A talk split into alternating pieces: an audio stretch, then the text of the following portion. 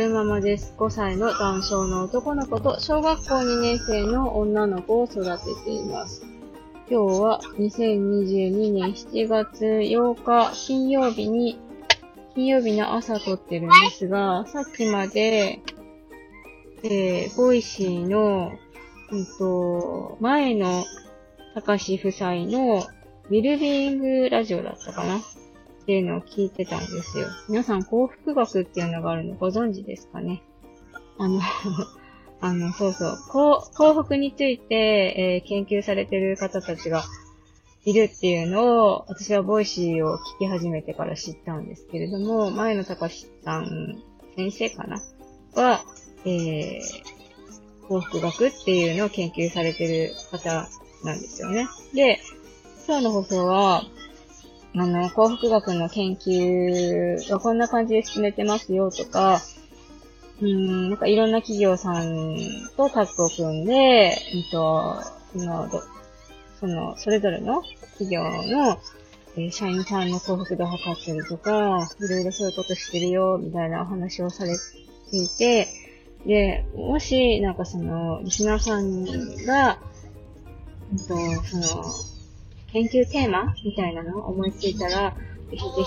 相談ください。一緒に研究しましょう。みたいな話をしてたからの、思いついたんですけど、なんか、男性と幸福学って、なんかこう結びつけられないかなーって、ぼんやり考えてたんですよ。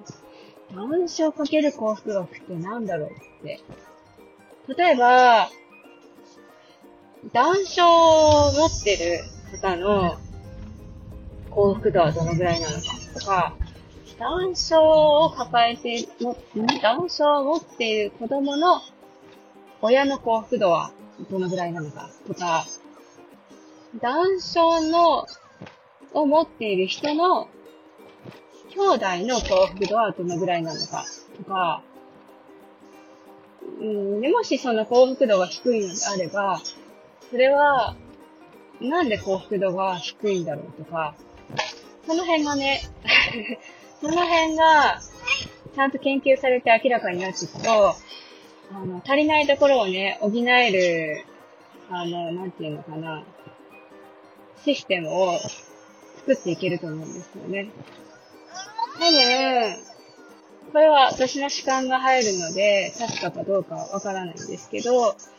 まあ、ツイッターなんかでもよく見るし、ツイッターじゃなくてもよく聞いたりするんですけど、まあ、ダウン症だ、自分の、自分、我が子がダウン症だって分かった時に、皆さん凹まれる、という方が結構多いって聞くんですよね。なぜそれは凹むのかとか、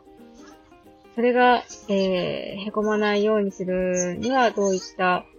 取り組みが必要なのかとか、万が一凹んでしまった方を、えー、持ち上げるためにはどういった仕組みが必要なのかとか、そういうのに結びついてくると思うので、そう、多分ね、研究どっかでされてるんじゃないかなとは思うんですけど、そういう断症を持つ方の周辺の人たちの幸福度を測る研究っていうのは、あっても面白いのかなーなんて思ってお話ししてみました。機会があれば、機会があれば、機会を作る？いや、うん、そうね。なんか、前の高橋先生のとこに、ちょっと、メッセージ、送ってみたら研究してもらえるかな どうでしょう。まあ、送らないより送った方がいいか。じゃあ、送ってみようかなって思います。えー、っと、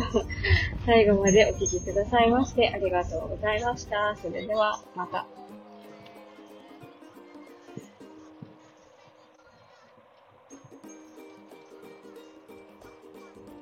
またと言いつつも、車が何かで止まるまで、もう少しお話ししたいなって思うんですけれども、なんか、ちょっと前まで雨がずっと続いてて、私、癖っ気なので、湿気でね、前髪とかすごいグリングリンになってたんですけど、なんか、梅雨が明けたのか、おとといぐらいからかな。暑い日が続いていて、前髪のくるくるもだいぶ収まりましたね。朝アイロンかけて、ストレートアイロンで伸ばしてくるんですけど、まあ、うん、夕方までなんとか、夕方？違うな。夜まで割と溜まってくれるようになりました。えーと、信号で止まれるのでおしまいにしたいなって思います。最後までお聴きくださいましてありがとうございました。それではまた。